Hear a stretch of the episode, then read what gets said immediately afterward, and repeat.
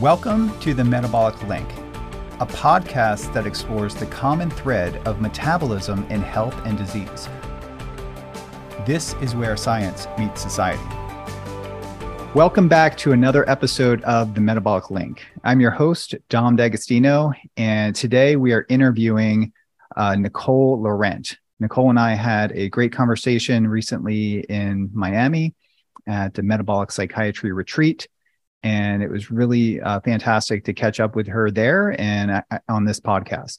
So, Nicole is a licensed mental health counselor in Washington State. She graduated from Argosy University with a master's in clinical psychology in 2007 and has provided psychotherapy for over 15 years in her practice. She completed postgraduate training in nutrition and also in integrative health from Maryland University uh, of Integrative Health. Nicole assists patients with the ketogenic diet and also other metabolic therapies specifically for mental illness and neurological disorders as an adjunct to psychotherapy. And she also works to educate the public uh, through education outreach regarding ketogenic diets with her blog, uh, which is mentalhealthketo.com. She's also very prolific on social media, uh, especially on Twitter. And she's done a number of podcasts that I listened to prior to doing this one with her. And she also develops online programs to increase public accessibility to metabolic and nutritional therapies. So uh, please watch and listen. Enjoy uh, this podcast with Nicole Laurent. Thank you.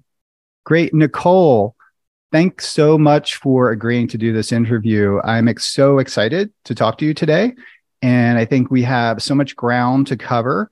And I sent you just a few topics off the top of my head, but there are so many things beyond, you know, yeah. which just on on top of my head uh, based upon our discussion that we had recently in Miami and and the amazing work that you're doing, uh, not only with patients but also really spearheading and putting a lot of information out there in what I would call education outreach. Mm-hmm. So, um, so maybe I'll just like to revisit the conversation that we had over dinner, and you were telling me a little bit about what you were doing and your path to that.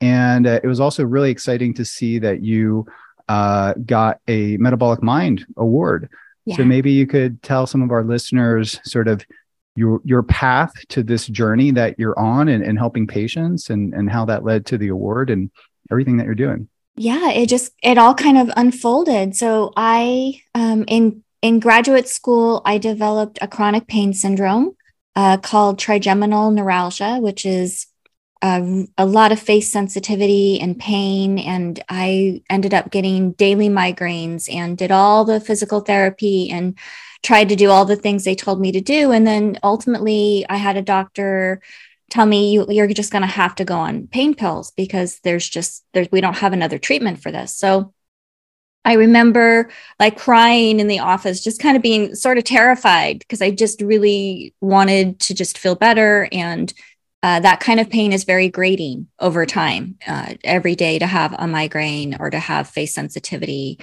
uh, the wind blowing on your face, you know, causing uh, really a lot of pain was a lot. And I was tr- getting through, trying to get through my graduate program in clinical psychology. It happened my first semester into graduate school.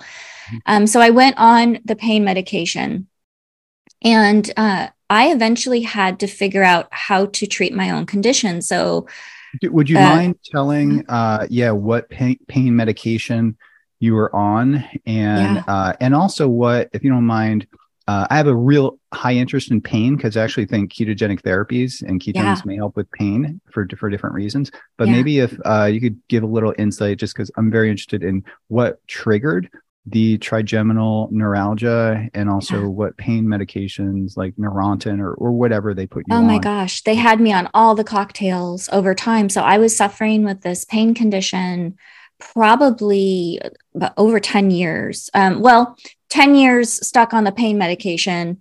Um, so they had me on everything. They had me on, uh, they, they had me on gabapentin. Mm-hmm. They had me on hydrocodone at first.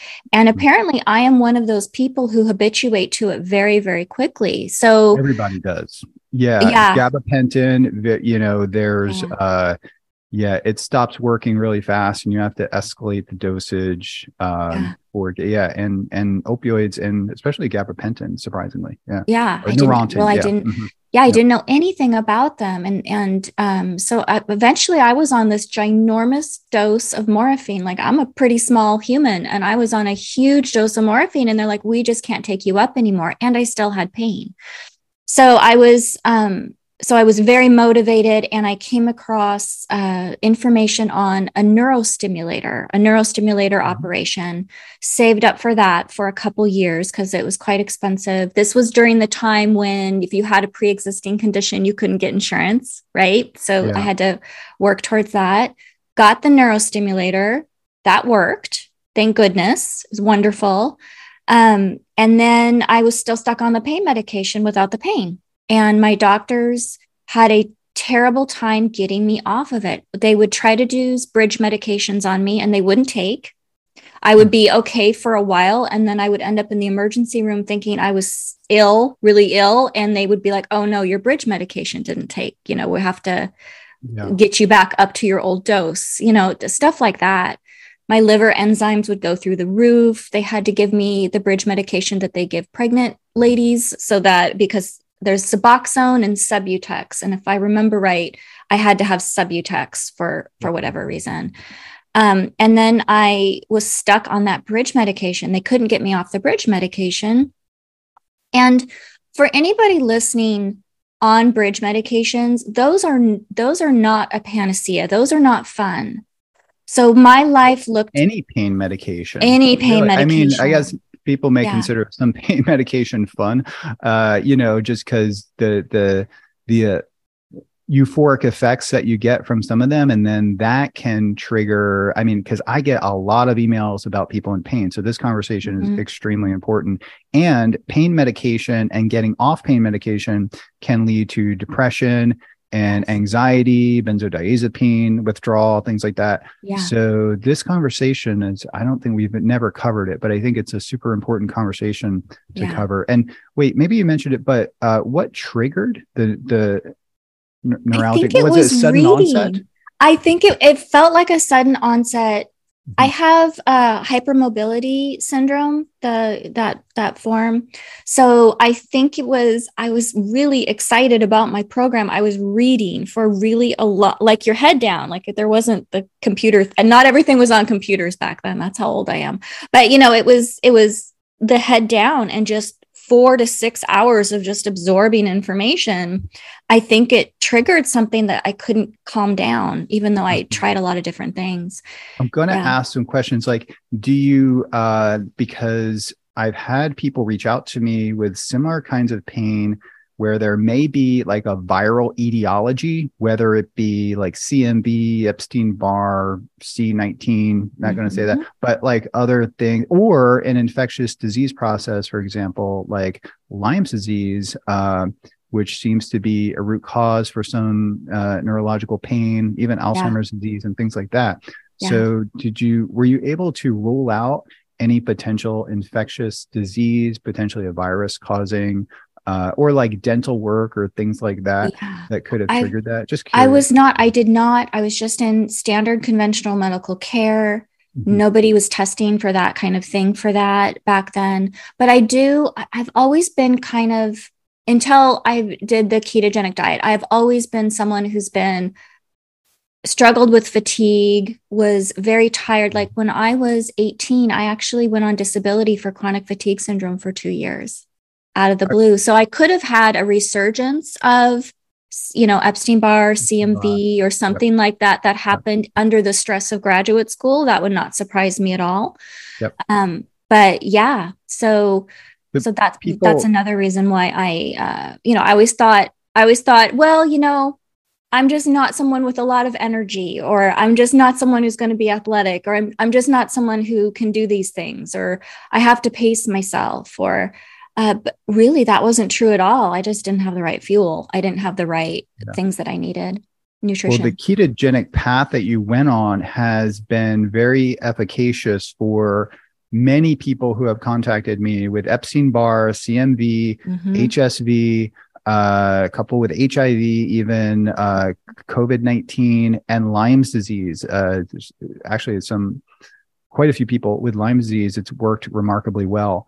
Uh, so just like to add that, I mean, if there's people in there struggling with different, you know, infectious diseases, and, and they may not know it, they yeah. have it, uh, but everybody has, you know, these viruses, and and it's our immune system, and inflammation can trigger them uh, to uh, it can trigger viral shedding and can trigger the onset of diseases. Uh, shingles too. I've gotten quite a few people email me when they have a shingles attack. They start fasting and they start, you know, and this controls it and it basically nips it in the bud. They might get a couple little bumps here and there, but mm-hmm. it has been uh, amazing for them from yeah. that perspective. So, yeah, just wanted to add that. I don't want to derail the conversation, but oh, I was very yeah. interested in kind of the etiology of neurological uh, pain, and and then I'll give us some insight into, you know, how ketogenic diets are working. You know, yeah. and that because pain can be the root cause of anxiety, depression you know pain is pathophysiologically linked to depression and mm-hmm. brain fog and all these things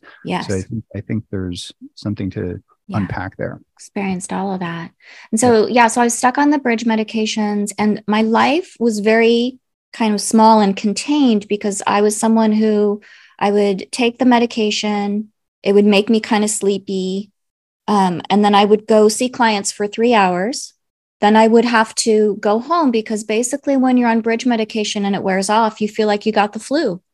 You start to get the mm-hmm. flu. You have to run back home. I would fall asleep with my cat Lola, take a nap with this bridge medication, eat some food, go back and see clients. And that was my days. And when we would go on vacation, I would have to plan it around this bridge medication. So it just, it really was awful. It was awful. And it was a very uh, limiting kind of quality of life.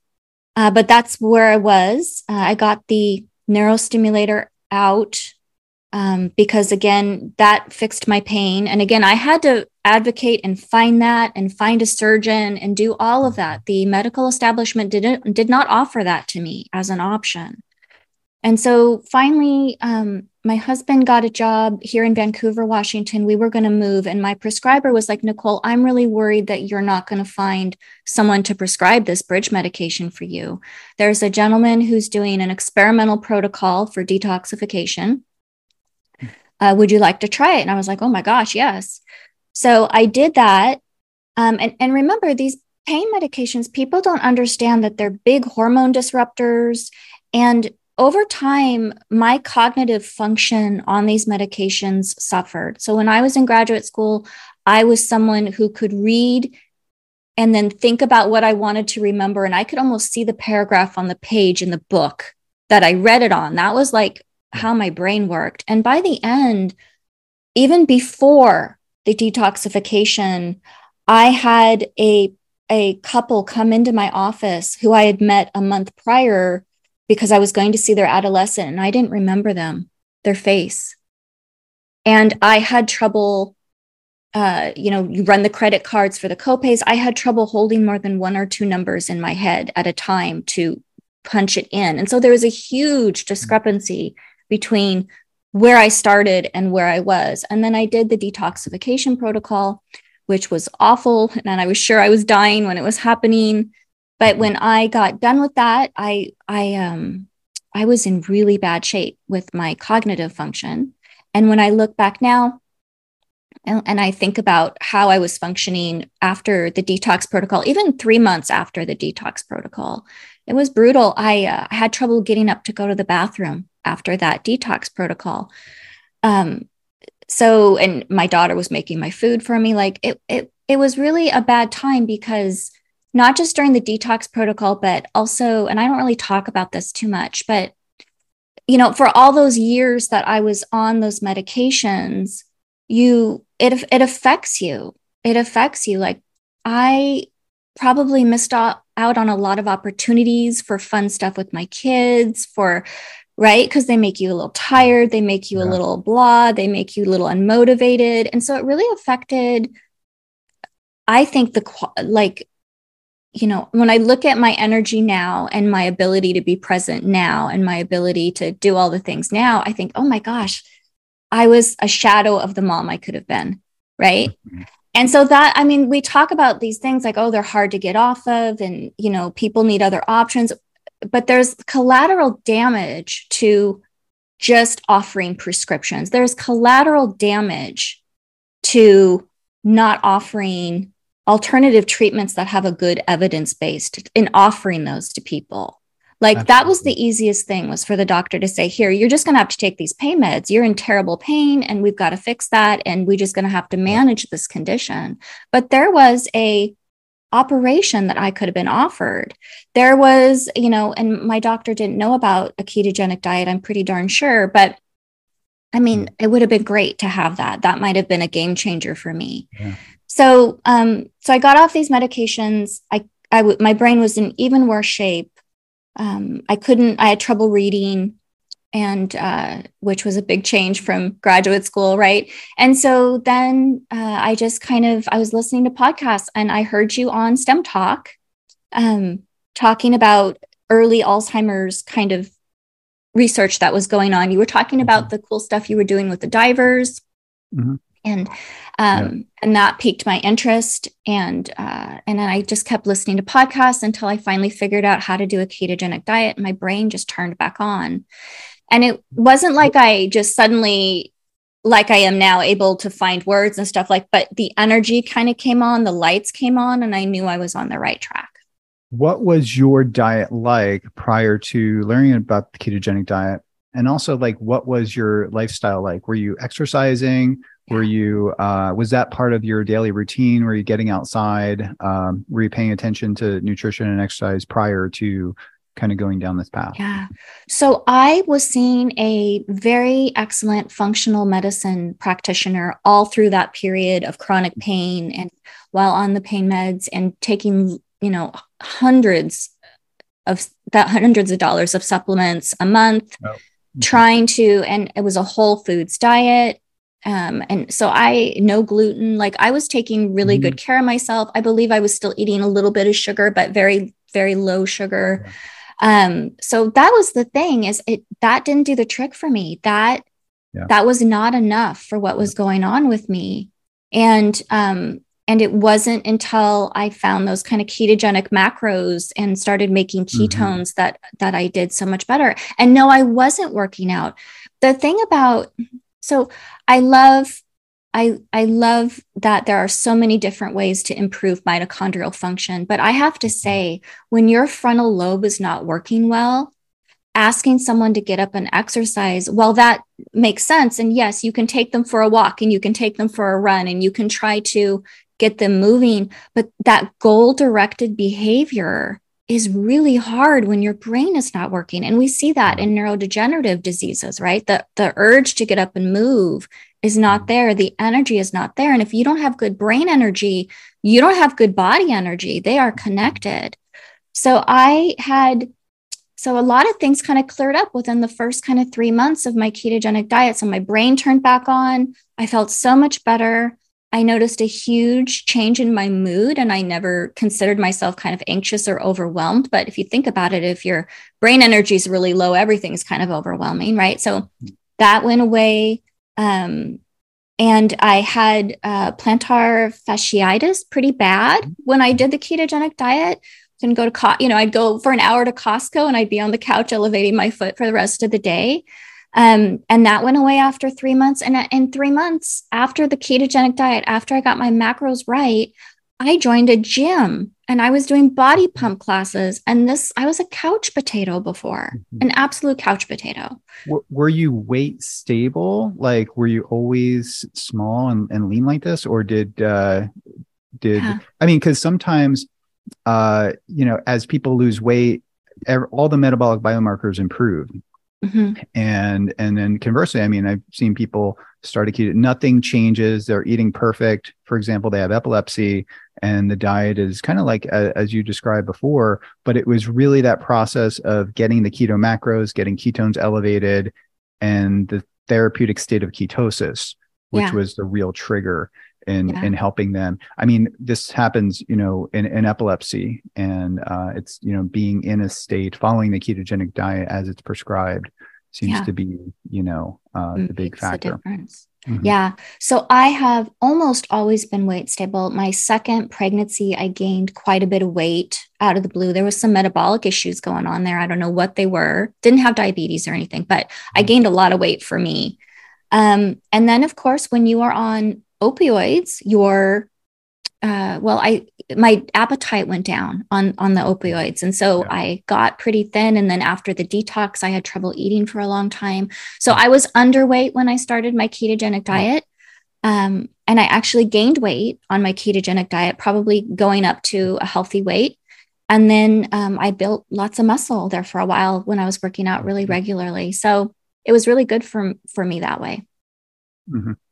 So this then influenced your path to uh, you know, incorporating the ketogenic diet in what you do, being yeah. a ketogenic coach and a licensed medical health, you know, clinician or yeah. practitioner in that field. Um, so I guess you know maybe describe that a little bit and then advice because i get quite a few questions from students who really don't know exactly what they want to do and they're kind of like in the middle of their academic career and emails and also just students that I talk to and maybe some advice on how they can steer their careers because we need more people like you and we yeah. need more people kind of in the trenches helping uh, to be that that interface too between the prescriber who may not at this time understand everything that you understand and the science behind it and just they don't have the time to learn about it but they need sort of um, you know, and the prescribers also need, and that's another conversation too, how you work with prescribers uh, when you're dealing yeah. with a patient.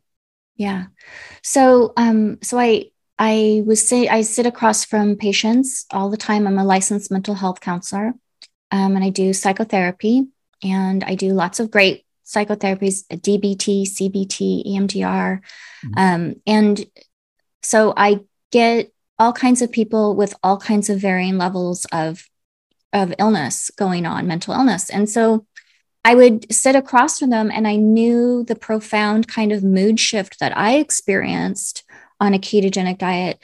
I noticed my brain worked better, uh, my memory was better. And here I am asking them to do, you know, these types of therapies are hard. Like cognitive behavioral therapy, you have to identify what the automatic thought is that is feeding into a negative emotional pattern for you. I mean, that's a big cognitive load, the awareness of trying to sit there and be like, oh, what was I thinking right before this or that? Or, and there's worksheets. And, uh, you know, I'm sitting here asking these people to do this and they are, their brains are not working well. And I, and their mood, they're very overwhelmed by the process of therapy. And I'm thinking, oh my goodness, you, you would benefit from this, but I cannot talk to you about it, you know?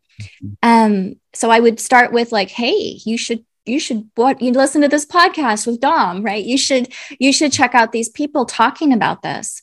Um, and some of them would take to it, and some of them would not. Uh, you know, I have a lot of people in my office with mood disorders, with where the underlying cause, quite frankly, is diabetes.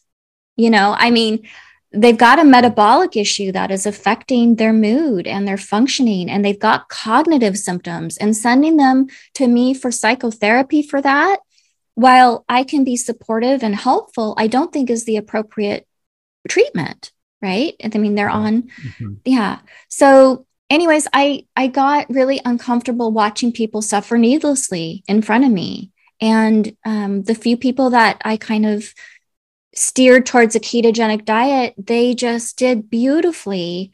And they, they, in, they worked with their psychotherapy in a much different way. So we got much farther and they got so much more out of it with just a slightly better working brain. Hmm. And really, this was the promise of medication. So when I was in graduate school and I was getting my training at my practicums, it was, you know, the first, and it's even on our licensing, um, our licensing exams are yeah our, our testing that we get to get our license they talk about you you have to answer the question where first medication then therapy. Oh is this going on? It's not therapy first it's medication and then mm-hmm. therapy. That's the magical mm-hmm. combo yeah. is what they told us is that you you send someone for medication and their brain improves a little bit better and then they're going to do better in therapy. That's what all the research showed. But that is not what i experienced as a licensed mental health counselor. Mm-hmm. What I experienced is they go for medication, they come back suddenly okay with whatever was going on in their life that was not working well for them. Nothing gets resolved. Their motive, motivation for doing psychotherapy goes down because they're feeling more level, but also we're not addressing any of the things. Um, and and sometimes i would get people in my office quite frankly that were so over medicated they would fall asleep in my sessions. Like i mm-hmm. have a memory of an adolescent that did that. I couldn't carry on a conversation. So the promise of that did not pan out. But when i would do a ketogenic diet with someone and then psychotherapy it was amazing. That was that was what I was looking forward to. That brains were more was, receptive to yeah, they're not sure. overwhelmed. They do their yeah. homework. They're able to access and reason in different ways. They have the motivation to do it. Um, it just makes all the difference. So I really enjoyed putting those two together. And it started, you know, I had a I had a client that I still see who who does not want to do the ketogenic diet. She tells me that sounds awful. She's not going to do it. She has anxiety. I've seen her for a long time. But she said to me, she said, Do you even have any nutrition training to be talking to me about this? And I was like, I don't. I don't. You're right. So I went back to school and I got a postgraduate certificate in nutrition and integrative health. And then I just started taking all the trainings I could. Nutrition Network has a great one on neurology. Yeah. I took some certifications for therapists about nutrition, which didn't talk about the ketogenic diet, actually gave misinformation about the ketogenic diet, which was horrible. But there's stuff out there that therapists can get so that they can talk about this stuff without being concerned for their license. Mm-hmm. What resources, because I know I'm going to get this question from people that I know and and maybe you know people that are emailing me. What resources did you find were most helpful in navigating this path in getting uh, the most important information in regards to the implementation and, and the use of the ketogenic diet outside of uh, you know its standard of care which would be kind of epilepsy and neurometabolic disorders so mm-hmm. which some of them we study in our lab uh, where did you find the most helpful information and the certifications that, yeah. that really helped you in, in you know helping patients so i didn't I didn't learn a ton of great things from Maryland University of Integrative Health, even though they're a very well respected going to ask college. Um, yeah, yeah, they are. Uh-huh. Yeah, there and and so there wasn't enough. In, there's nothing about metabolic psychiatry or metabolic interventions yeah. or anything like that. So mm-hmm. that was a lot of associational studies and stuff like that. Um, I didn't, you know, there's there's a certified mental health integrative practitioner one from Evergreen that did not have enough information. So there's really a distinction. I think that for the mental health counselors and the psychiatrists who really um, who really want to help with this, they have to understand the difference between nutritional psychiatry and metabolic psychiatry. They're they're mm-hmm. interrelated, but there's they're different ball games. Um, and so you can go and get some training in nutritional psychiatry. You can learn that gluten, there's a connection between gluten and depression and you know what what kinds of vitamins and minerals and fish oil and all that good stuff. And that's all really important and useful. But for actual working with people with serious mental illness or treatment resistant types of conditions, um, understanding a ketogenic diet and metabolic psychiatry i think is is is really where you want to put your training. So i loved Georgia Ede's training diagnosisdiet.com mm-hmm. you can find that. That was well worth it. And for any prescribers listening that offers continuing medical education credit.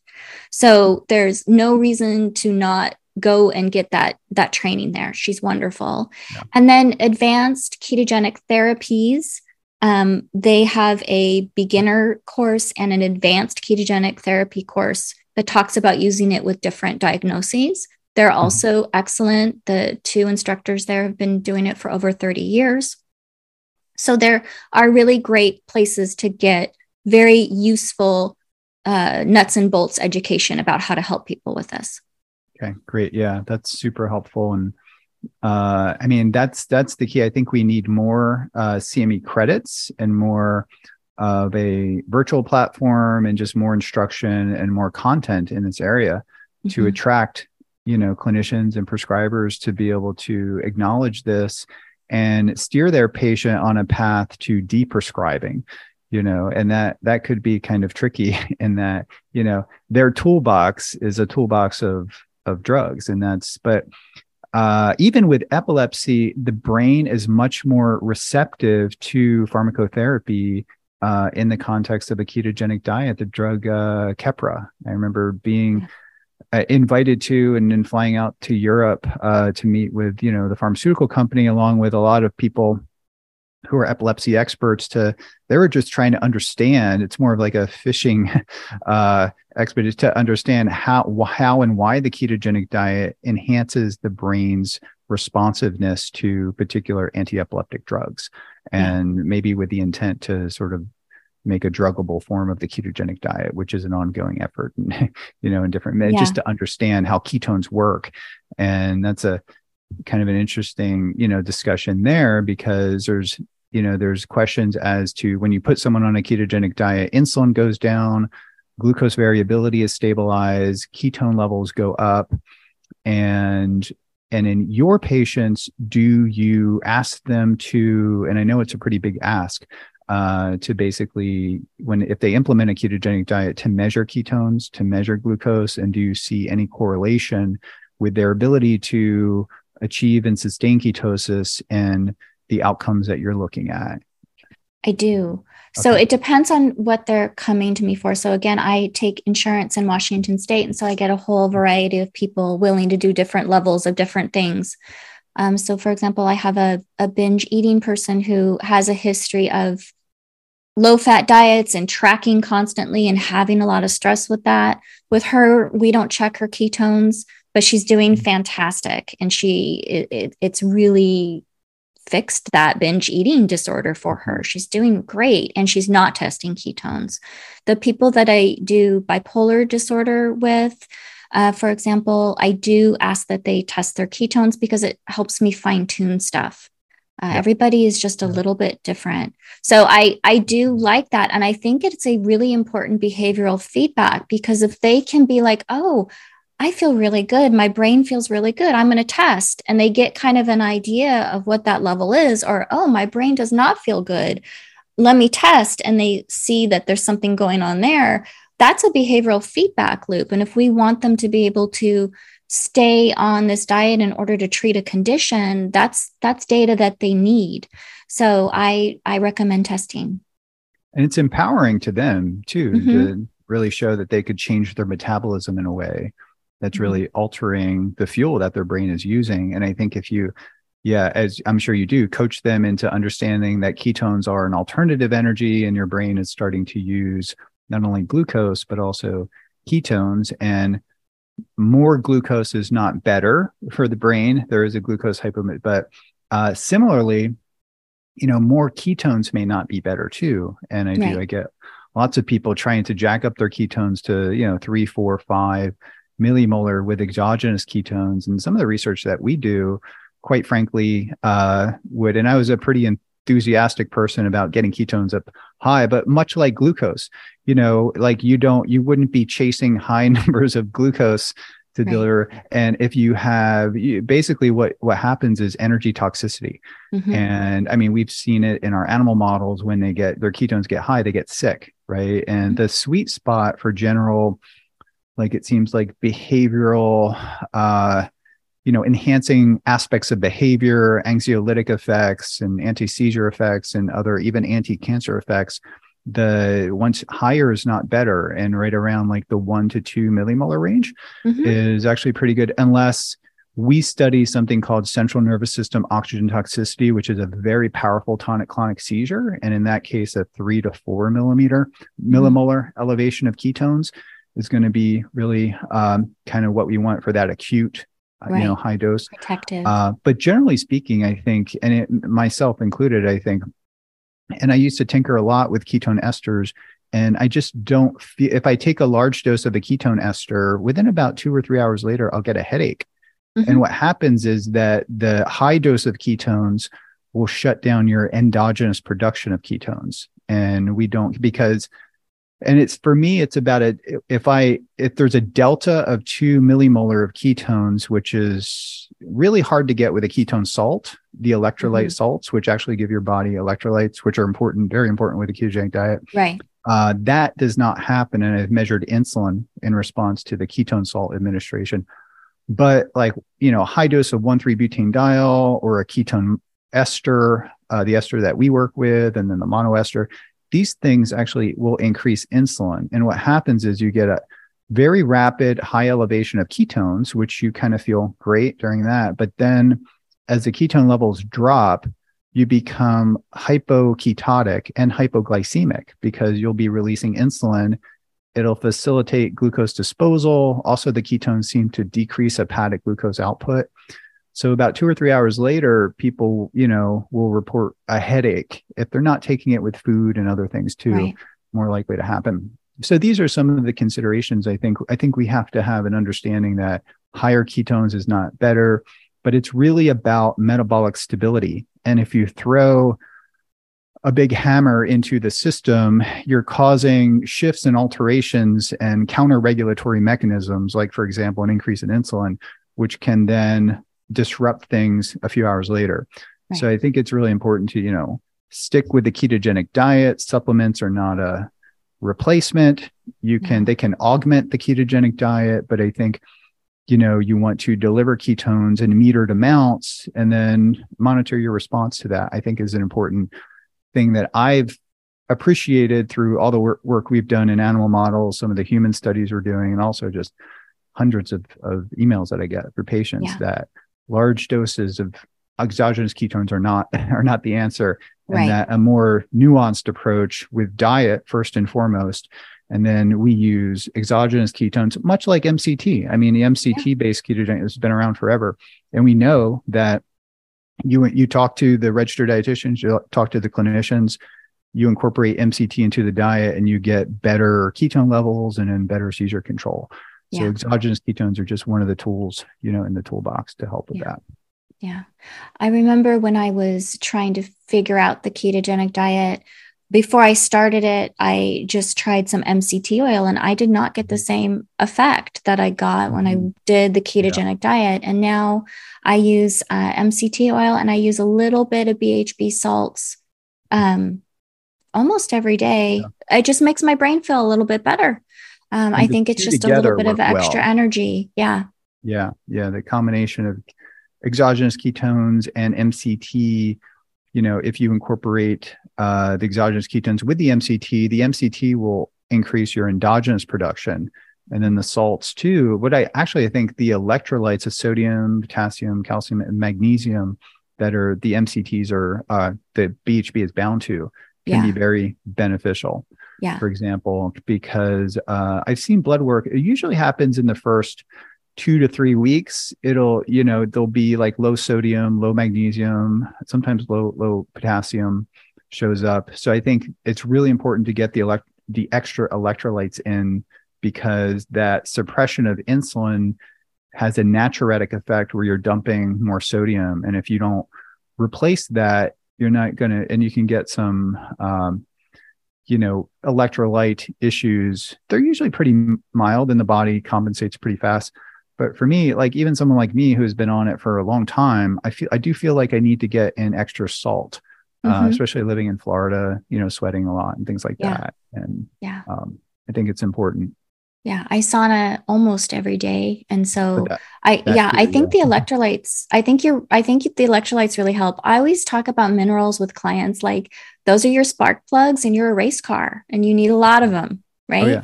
And Good so yeah. yeah. they really yeah. they get that. Um and so so I think it might be the electrolytes, that extra calcium and the mm-hmm. stuff in there that actually makes me feel better. Yeah. And the consulting that you do, uh, Nicole, is pretty much all telemedicine, right? Yeah. Exclusively telemedicine. Yes, this is my corner. Yeah. pros and cons to, to, that. Uh, are there, and it seems, I mean, it just seems like, I mean, for a counselor, you're not measuring their blood pressure and things like you can instruct them to do certain things but do you see any drawbacks to doing would you do anything different if you were meeting the patient uh, you know personally or do you, do you see any drawbacks to the telemedicine approach that you do they i have a functional nutrition background now a little bit. Mm-hmm. And so sometimes I wish I was with a client so that I could look at physical signs of nutrient insufficiencies and mm-hmm. deficiencies, mm-hmm. but mostly not. Mostly, um, mostly, well, you know, I had an office and then COVID hit. And then my lease came up, and I had already been working with patients this way. And I was like, gosh, I don't think I need an office. And I'm doing great work, and people are getting results. Um, so no, I I think that telehealth works pretty well, uh, the consulting, and then you know people find it to be very useful to be you know if they come in from a meeting they can call me from their car and we can do a check-in or you know so there are some people like with young children at home who would really like to go to an office and have some privacy for that for sure but for most people they're they find it to be really convenient and helpful mm-hmm. and you're licensed in Washington State, but you can consult with anybody. I do. It's a different right? relationship. So the way I explain it to people is that in Washington State, uh, I am a therapist. I'm a licensed mental health counselor, and that relationship is I am your therapist. And so that has certain ethical responsibilities and and things that come with that. If uh, if you are outside of Washington State, I am a consultant um, and a life coach, you know, so you can't okay. stop being a therapist. You can't stop knowing what you know as a human and sharing it with people, but you do it in a different context. Yeah. And that's what I tell um, other licensed mental health counselors or people who are wanting to help people outside of their state of licensure. You can always be a consultant, you can always do life coaching. Not all relationships have to be a psychotherapy relationship and you can still help people learn about this treatment mm-hmm. are there um because I'm, I'm sure like a lot there's a huge need for doing what you're doing you're, you have an incredibly important uh, position to help people there because people really do need to be coached but i'm sure you get a diversity of people that reach out to you for help and I was wondering, what is your inclusion and exclusion criteria, if you want to use those terms, as we do yeah. in clinical trials? Yeah. we kind of we and with ketogenic diet clinical trials, you have to. We learned, you know, the hard way. Um, uh, you know, it's a learning curve to set the bar pretty high when you're when the therapy or the intervention is a ketogenic therapy uh, or even like a continuous glucose monitor, because there's like a learning curve to that, because we have yeah. a clinical trial for that. So, what is your inclusion sort of criteria and exclusion criteria when you uh, are working with a patient? Yeah. So, um, so I have an online program and I do individual consulting as well. And one of the first things I do when someone reaches out to me is I have a call with them to determine which one makes the most sense for them. So the people that I do put in my online program, um, they have cognitive issues, they have mood issues. It's about brain health, my online program, basically. And but they have to have a certain level of technology to be able to figure out the Zoom they need to uh, have a, a, level of functioning where i think they can follow a lesson and then be able to show up to q and a's to ask questions twice a week um, mm-hmm. and be able to function in a facebook group so it's kind of you know it's the kind of the same thing you do as a therapist when you're figuring out if someone's a good fit for you for outpatient or not yeah. um, and then of course looking at their motivation for doing it and and how excited they are to do it most of the people that i encounter they just want to feel better. They just want to be told how to get there and what to do and how not to flounder. Mm-hmm. Yeah, yeah, they want to feel better. And then some people I I decide that there might that individual consulting might be better for them. Some people because they're already far pretty far along the rails and they're like basically ketogenic and they just want to fine tune some stuff and mm-hmm. that maybe they don't need a, a program that's endless should they need it, you know. Um, so I just, you know, if if they are if they don't have a prescriber, that's an exclusion criteria for me. So if they do not have a cooperative prescriber, Yeah. I can't take them into my program and I, I can't do the ketogenic diet with them because if there is not someone to deal with potentiation effects, and we can talk about what that is, then that's potentially dangerous. Yeah. Um, because ketogenic diets are really powerful therapies, and we have to consider them in the context of other powerful therapies that are like medications. Mhm. So sometimes I will tell people, we got to find you a prescriber um, that's willing Yeah. that you can have a conversation with about this. And sometimes I will talk to prescribers directly. A lot of them are busy and they Yeah. they don't have Sure. time. And I'm not a Yeah. prescriber, so I just don't have the street cred, right? To to say to them, hey, you need to know about this thing.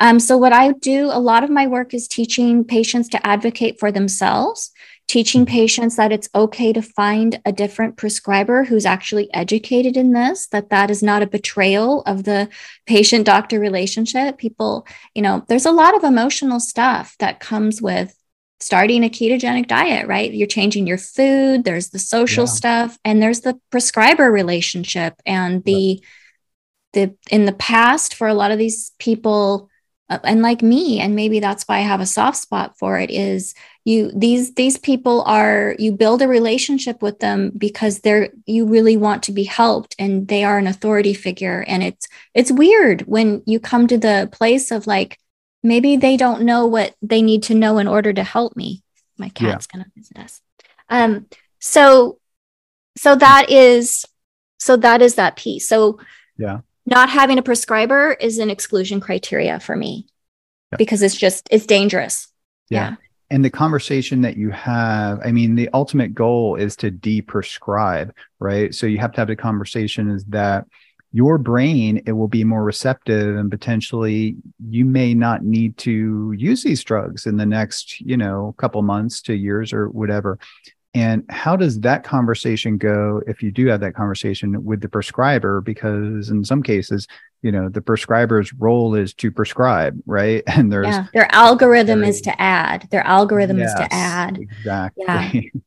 yeah and and you know and sometimes there's relationships that the prescriber has with different pharmaceutical companies and things like that and i kind of came from that world working in a clinical department Mhm. uh, where i went to many lunches and things like that through my phd um, that i'm kind of very aware of that world. So i guess my question is maybe simply put is do you actually have any pushback from the prescribers uh, or these are just situations that you learn to avoid? Yeah. Well the way i the way i describe the way i learned it from georgia and the way i talk about potentiation effects um, i think is really helpful. So I'll, I'll i'll talk about what i say to my patients and what i will say and my consultants consultees and what i say to prescribers if i can get them on the phone to return my call. And that is um, ketogenic diets improve brain health which makes brains more sensitive to things like substances and medications.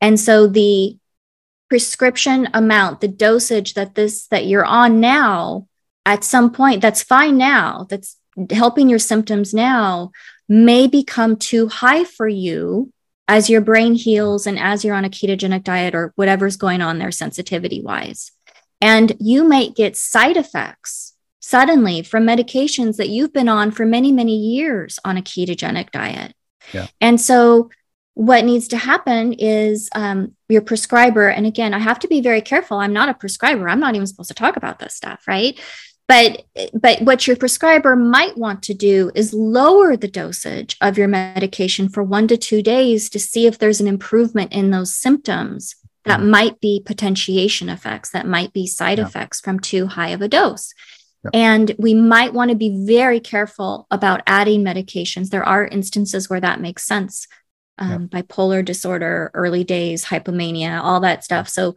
but but really we want to test for potentiation effects very carefully.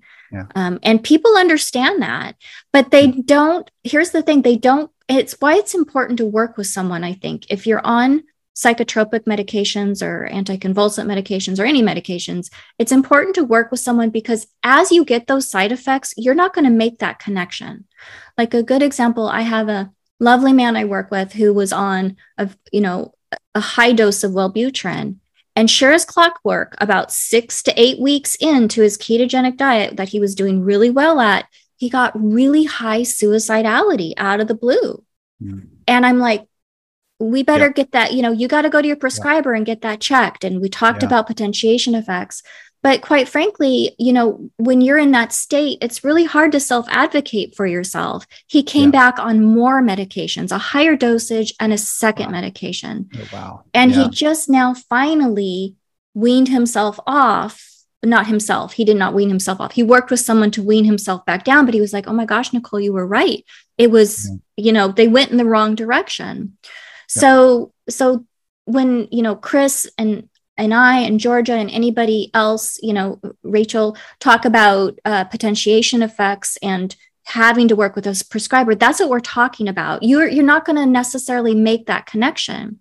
Georgia told us to uh, have our patients go on Google, look up the side effects for their current medications, print them out, and put them on the fridge. Maybe she didn't yeah. say the fridge. That might be me. But you you put them up and you watch for them you watch for them because potentiation effects happen three and to six weeks. Prescribers not going to be necessarily completely transparent or have the time to kind of walk you through all that. And yeah. I think the prescriber's goal should be in a perfect world, right? Is to deprescribe. So less is always better. In in the case, you know, in the context of carbohydrate restriction with type 2 diabetes, mm-hmm. uh, you know, who could argue what endocrinologist or doctor could argue that less insulin is better if you have a glycemic uh, HbA1c that is maintained at you know 5.6 off you know 10 IU's of insulin relative to 80 IU's, which is something that I've seen actually.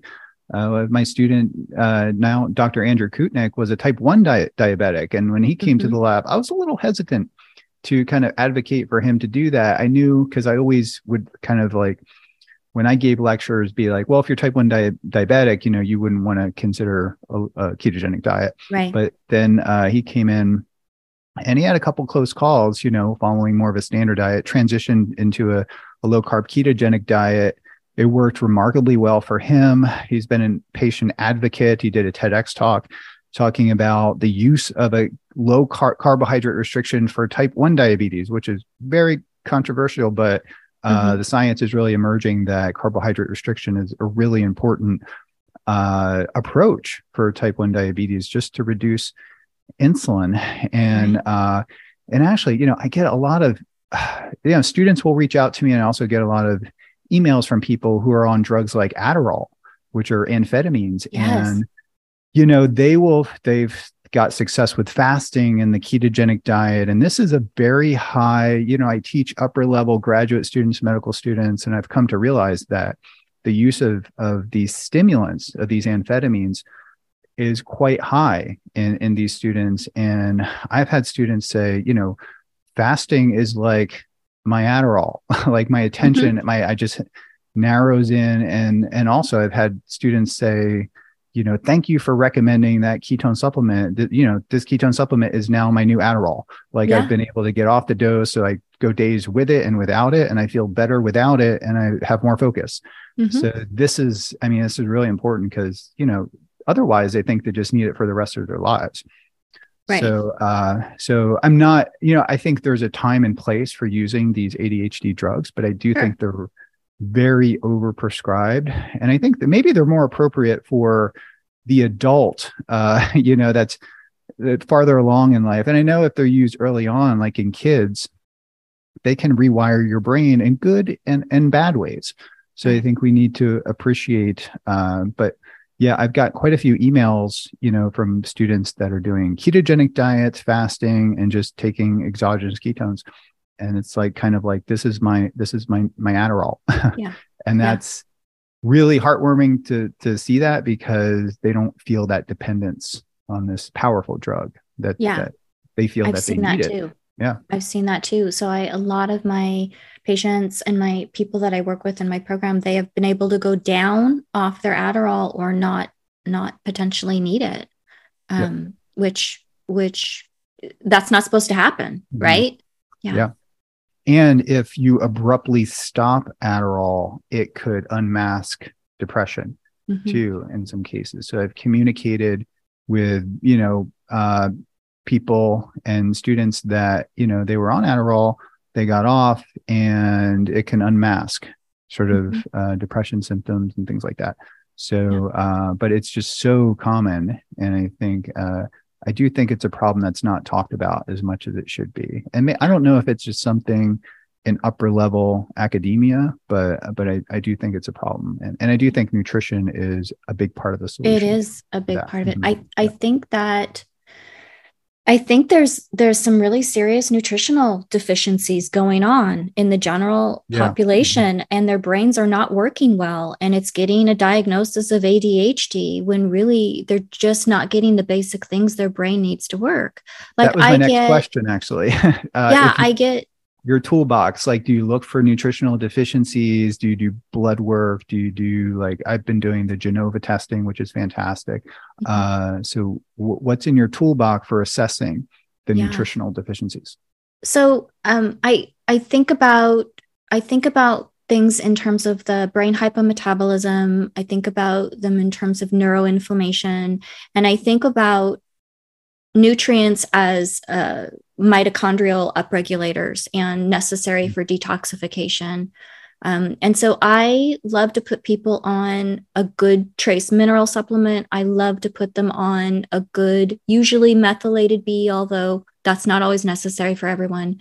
Um, I I like to use certain things like um, like when I fixed my brain, I got probably 80 70 80% of the way there but i would still have days with a lot of kind of some brain fog going on so for me doing a nutrigenomics analysis was really mm-hmm. helpful because i found out i don't make choline at all and so i mm-hmm. added a little bit of alpha gpc and that just turned the lights on the rest of the way and suddenly i had that focus and, and more brain energy because that's the precursor to acetylcholine right and so yeah. so there's stuff that, that, i huh? yeah I've used that. Alpha GPC is pretty powerful. It gives me a headache if I take too much. It's in the product uh, Keto Brains, which uh, like one scoop is enough. I've done like four to six scoops, and it was giving me a, it's like overstimulation. Yeah. But uh, yeah, it's I learned that it's pretty powerful, and you get some symptoms of like too much uh, acetylcholine if if you use yeah. too much. But it's just it, it's great that there's products that are supplements out there that have drug like effects, like alpha yeah. GPC and theanine and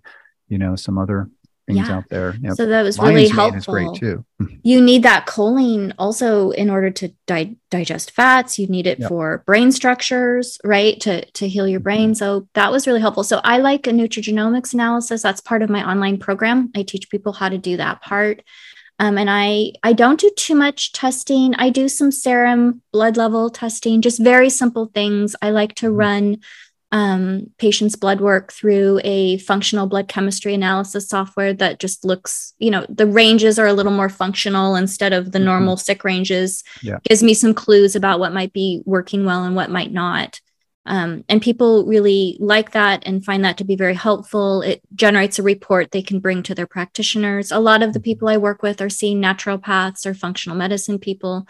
Um, mm-hmm. Not everybody is just in the conventional medical yeah. system i you know i get a lot of people where that hasn't worked for them and they're trying different things understandably yeah. so those are the things i mean when i get someone who i know is not who is going to be overwhelmed by me picking and choosing supplements for them based on how they're presenting or any type of functional uh, nutrition analysis, I will put them on a broad spectrum micronutrient like Hardy's Nutritionals is excellent. It's a Canadian company um, and it just has some a really good broad spectrum micronutrient. And I actually learned about that from Psychiatry Redefined had a child and adolescent symposium. And one of the doctors there was talking about how she uses broad spectrum micronutrients with her ADHD population of children and adolescents. And it means less stimulant medication. Again, the brain mm-hmm. works better when it has what it needs. Yeah. And I get people you know, high schoolers that are like, I need you to evaluate me for ADHD. And I say, I can't possibly evaluate you for ADHD until we make sure your brain has some of the basic things it needs to function. I can't assess mm-hmm. your functioning. because yeah. you don't have the basic building blocks. You're eating a tiny amount of protein. I don't even think you have enough to make your neurotransmitters.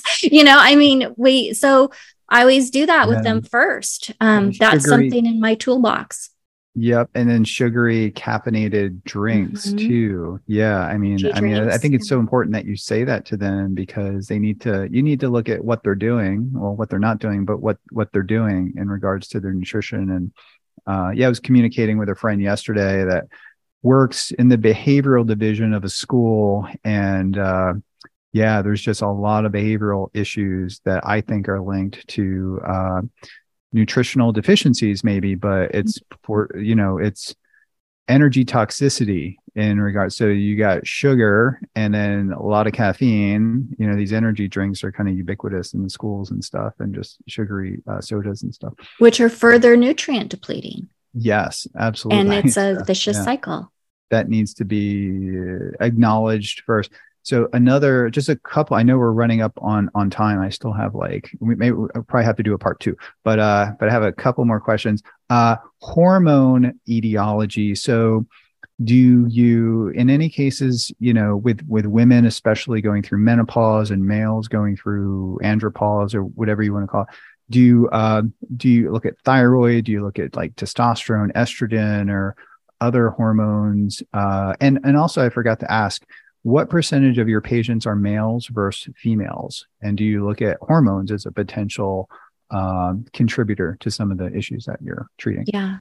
So, again, I have a, a functional background. So, when I see hormone disruption, my first thought is not uh, to supplement with hormone replacement. It's what are the estrogenics and the hormone disruptors and lifestyle factors that you're being exposed to first. Yeah.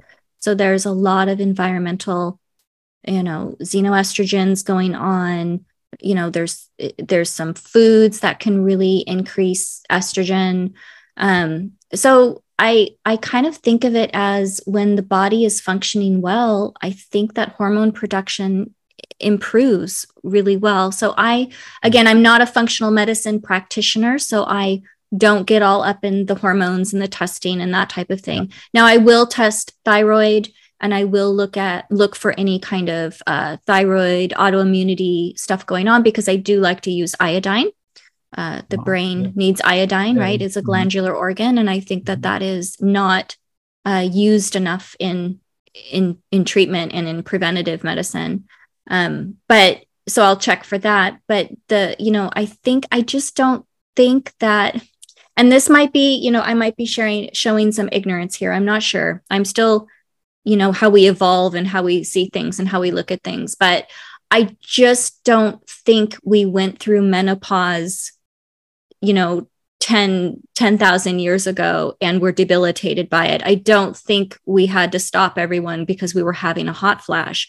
I, I think that we are equipped for you know our adrenals to take over and to make what we need as women um, mm. and possibly with appropriate lifestyle factors, gentlemen with testosterone and mm. women testosterone too. But I, I think that I think that the the hormone replacement thing I, you know, and there's also some stuff around ApoE4 and whether the hormone replacement is useful for that population. We're mm. not testing for that. So yeah. I, I was reading a post by a nutrigenomics expert who had mentioned that, but couldn't really show me the the research on it. So I just think it's a it's one of those areas that I feel like HRT might be being used as a band aid instead of increasing mitochondrial function and see if our organs can do what they were meant to do.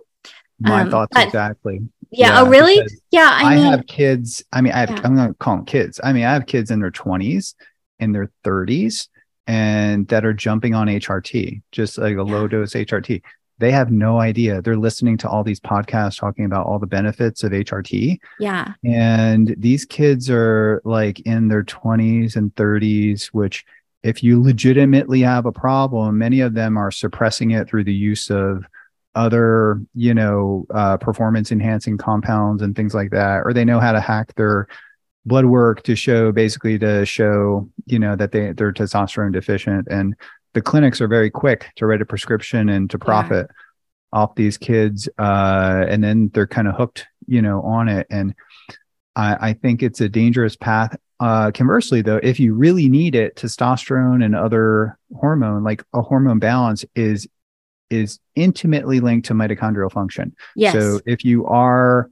uh, low levels of hormone, that if you restore hormones, then that could really augment mitochondrial function. So I think that's important. Yeah. But you may not need testosterone. It's like you know I've uh, used DHEA in like a small dose and see mm-hmm. that oh I, that seems to balance. And I've done a lot of hormone testing.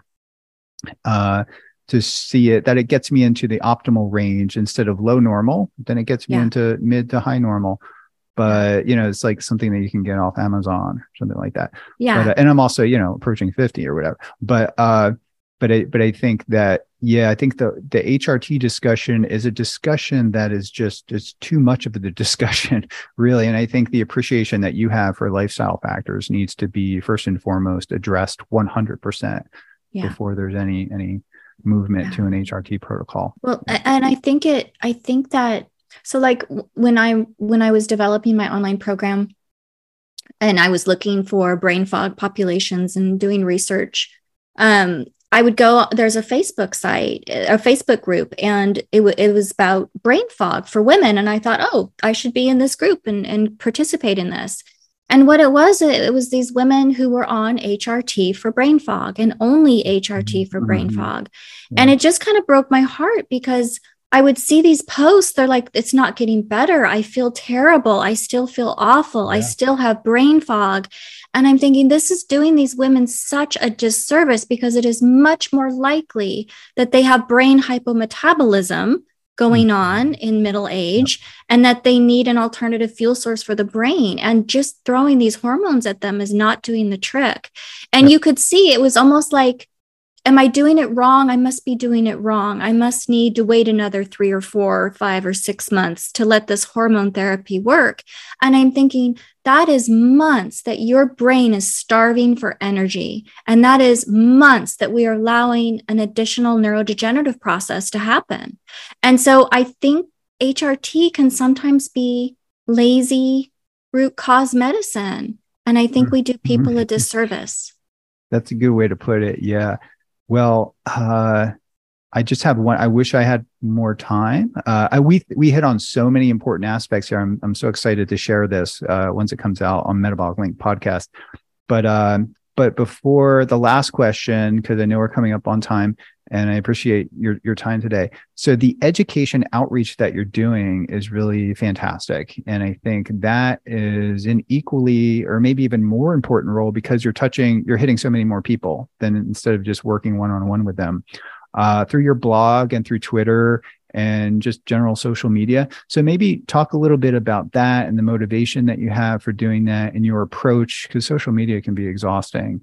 And, and, actually can trigger you know like you know behavioral negative behavioral consequences if you're too addicted to it which i think yeah. a lot of kids are just you know and watching some of the nieces and nephews and things but they seem to have it under control but so what are your what's your approach to doing that and putting out content and what's your kind of future approach for education outreach?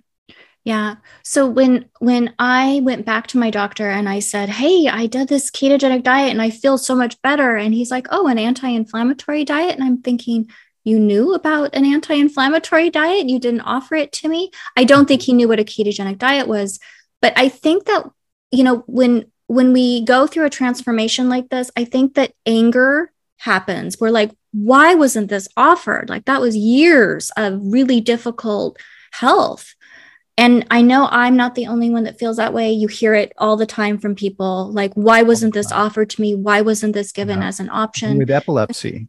yeah. With, I mean, oh, Jim oh, Abrahams, yeah. the Charlie Foundation, that's how it got started. He was yeah. just so upset. It was not offered to him as an option. Yeah, yep. exactly. And so I just feel compelled. I don't know the right word, but I feel mm-hmm. compelled that people get to know all the ways they can feel better. And there is so much good science and so much uh, experience around this, and it should be offered. Um, and so I just really want people to know that. And I want them to understand that there is a scientific literature supporting a lot of the underlying mechanisms by which we believe this is working.